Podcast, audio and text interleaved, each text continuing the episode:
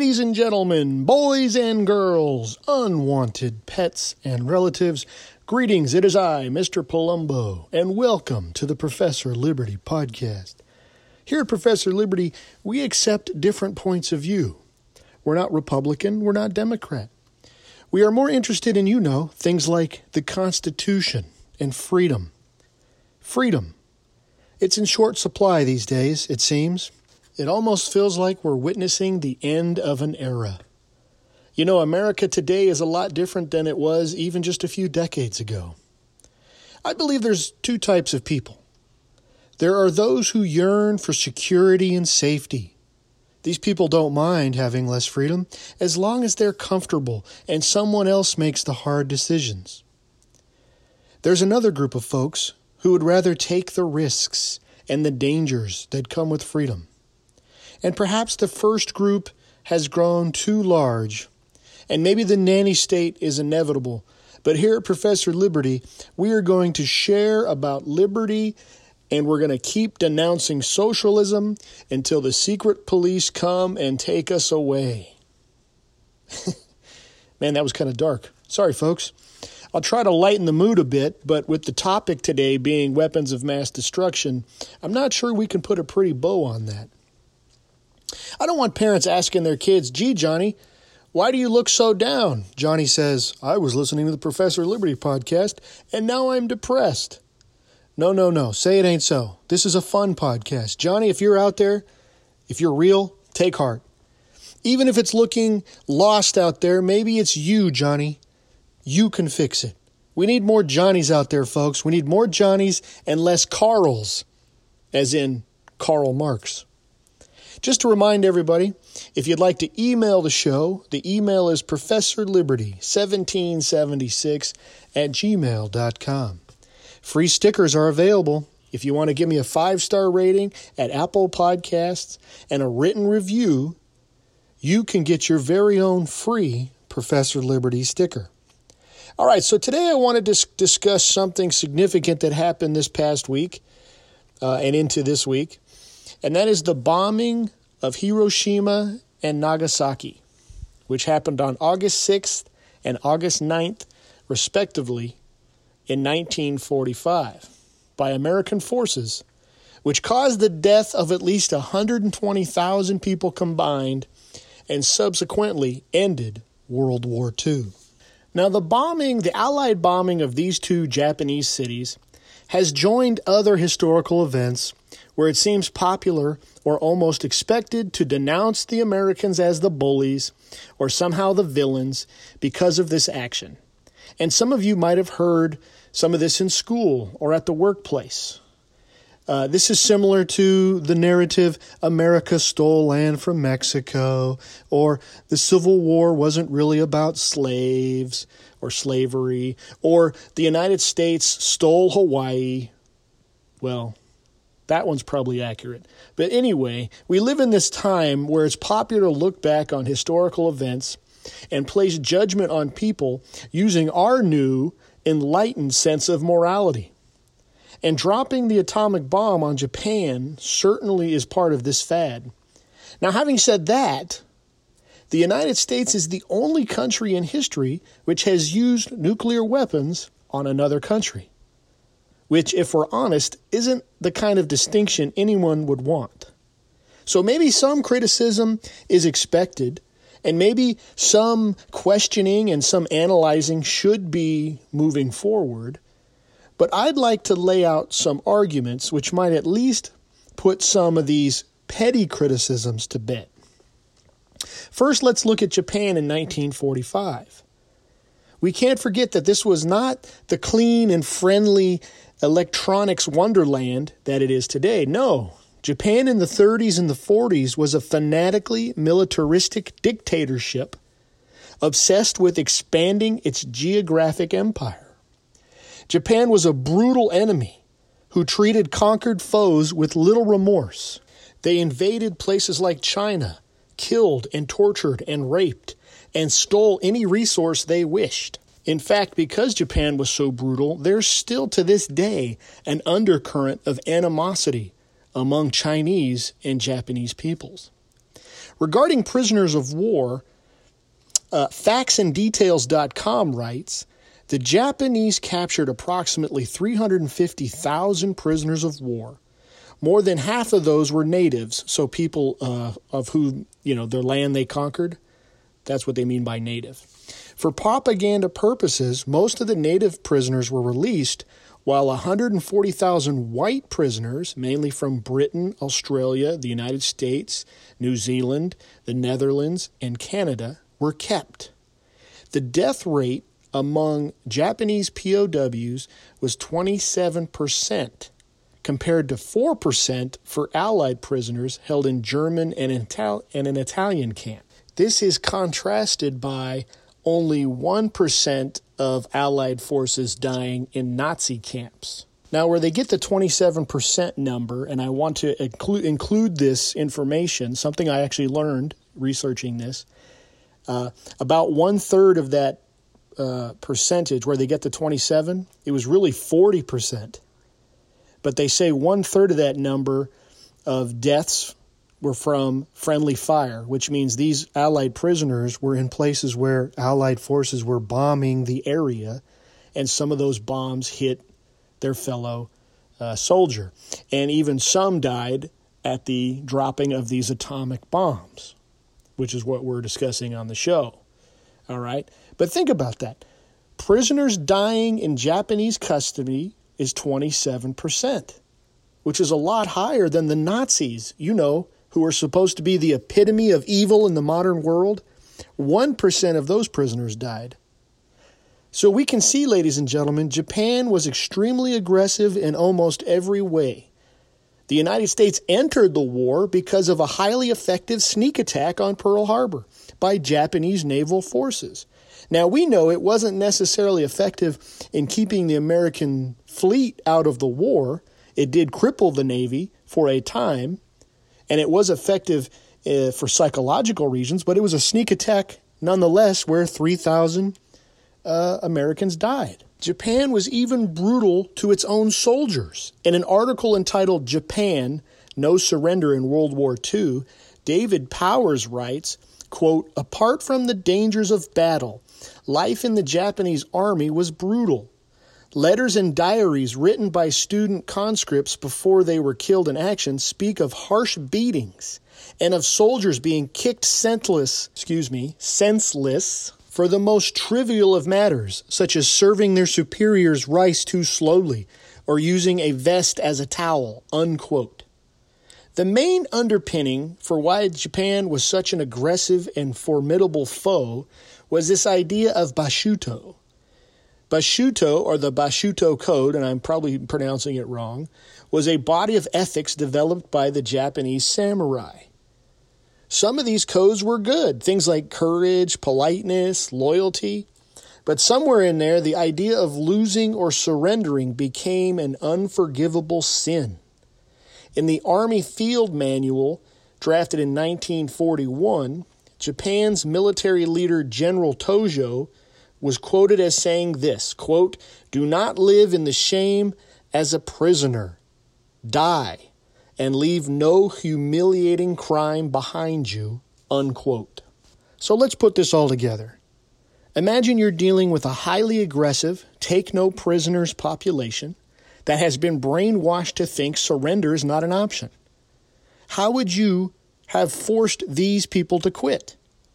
And to those who would say, well, you could have just prolonged the war. You don't have to drop the bomb on them. You could have just prolonged the war a little bit, keep the conventional bombing going until Japan gives up. That's actually what General MacArthur wanted to do. But let me ask you a question Isn't knowingly prolonging a war just as wrong as if you stopped the war as soon as possible? If you had the means to stop the war as soon as possible, why would you not take it? What is more desirable, killing 120,000 people in two days or a million in another 12 months? Can you put a right or wrong on quantity of deaths? And this is what most uh, advisors told President Truman uh, that if we invade the island of Japan, there will be at least a million casualties. Okay, so I think I presented a clear picture here and maybe you can better understand the mentality now regarding using the atomic bomb. But before we discuss the actual dropping of the bomb, I want to point out how the Americans went about choosing the targets and how they tried to communicate with a belligerent Japan, warning them of their impending doom if they do not surrender. There was a great debate regarding how to use the first nuclear weapons. Should they choose a city, an army base, somewhere in the boonies, to show what the weapon can do without killing anyone? According to NPR.org, in the spring of 1945, the military convened a target committee, a mix of officers and scientists, to decide where the bomb should fall. The initial list of targets had Tokyo Bay and Hiroshima, as well as others. Tokyo being the capital, and since it was currently being bombed, many military leaders said it wasn't worth it. The United States wanted to display the full destructive power of the A bomb so that the Japanese would realize that resistance is futile. This is most likely why Hiroshima was selected because up until this point it had not been bombed, it had not been damaged by conventional bombing, and this would provide kind of a theatrical sense. This would show a contrast of before and after the destructive nature of this weapon. NPR.org puts it this way quote, The target committee decided this bomb would not just kill, it would do something biblical. One bomb from one plane would wipe off a city from the map. It would be horrible.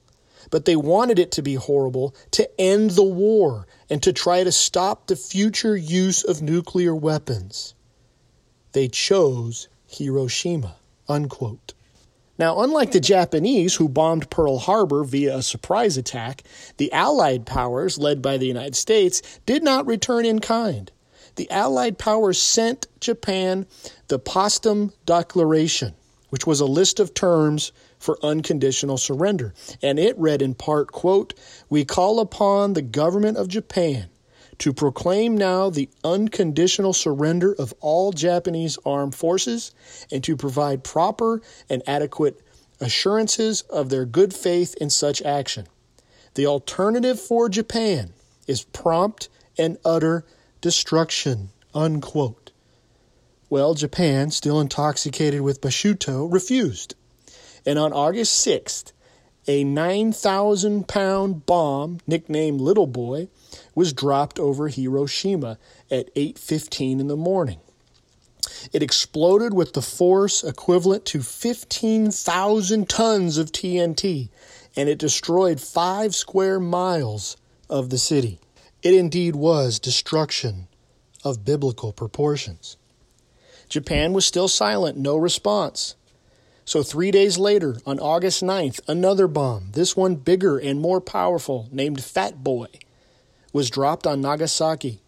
According to History.com, quote, at noon on August 15, 1945, Japanese time, Emperor Hirohito announced his country's surrender in a radio podcast. News quickly spread, and Victory in Japan Day, or VJ Day, celebrations broke out across the United States and other allied nations. The formal agreement was signed on September 2nd aboard the USS Battleship Missouri, anchored in Tokyo Bay. Unquote. So, what can we learn from this, boys and girls? Well, let's talk about war. War is hell. War is the scourge of mankind. And yet, since World War II, the United States has fought other wars, but can we say we've won other wars since then? Korea was a tie, Vietnam was a loss. I guess we can claim Desert Storm as a victory, but part, part two of that campaign, Iraqi freedom, do we even know what happened with Iraq? Was there a victory parade? Are they better off than they were?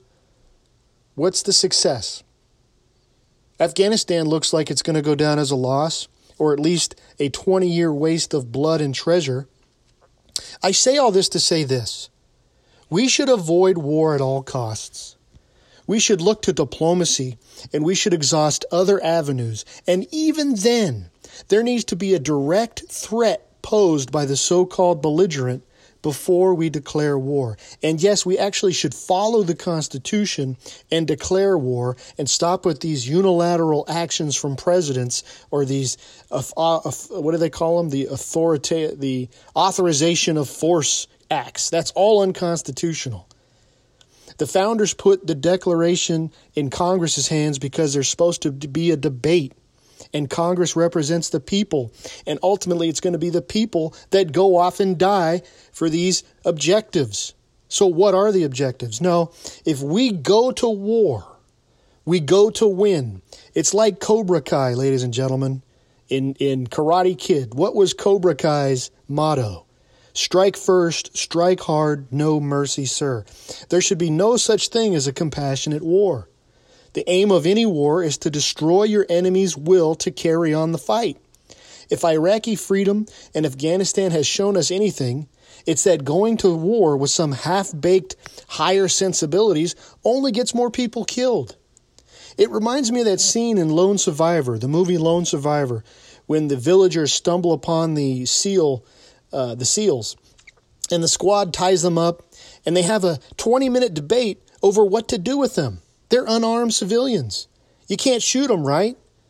The, mem- the SEAL team argue that if they were to kill these people, the press would, would be all over them, and all of this bad news would come onto their compatriots.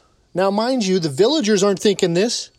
The villagers are thinking two things. They're thinking, one, I hope they don't kill me. And two, if they let me go, I'm going to go tell my Taliban buddies, and we're going to come back and kill these guys. And if you've seen the movie or read the book, I actually don't like this movie. My wife likes this movie. I hate this movie because they let those people go, those unarmed civilians go. They run down the hill, they go tell their terrorist buddies. And then this whole swarm of terrorists come up the hill, and all those SEALs die but one guy. That's not how you fight a war, folks. We need to go to war to win. And if we're not interested in winning, then we do not commit our troops to war. The United States was committed to winning in World War II, and they crushed the enemy. And that's not the end of the story, though. After Japan surrendered in September of 1945, the Allied forces, again led by the United States, set out to rebuild Japan. And the U.S. rebuilt and reformed Japan's economy and government, and today Japan stands as one of America's closest allies. AsianLinkBusiness.com writes it this way quote, Japan is one of the largest and most developed economies in the world.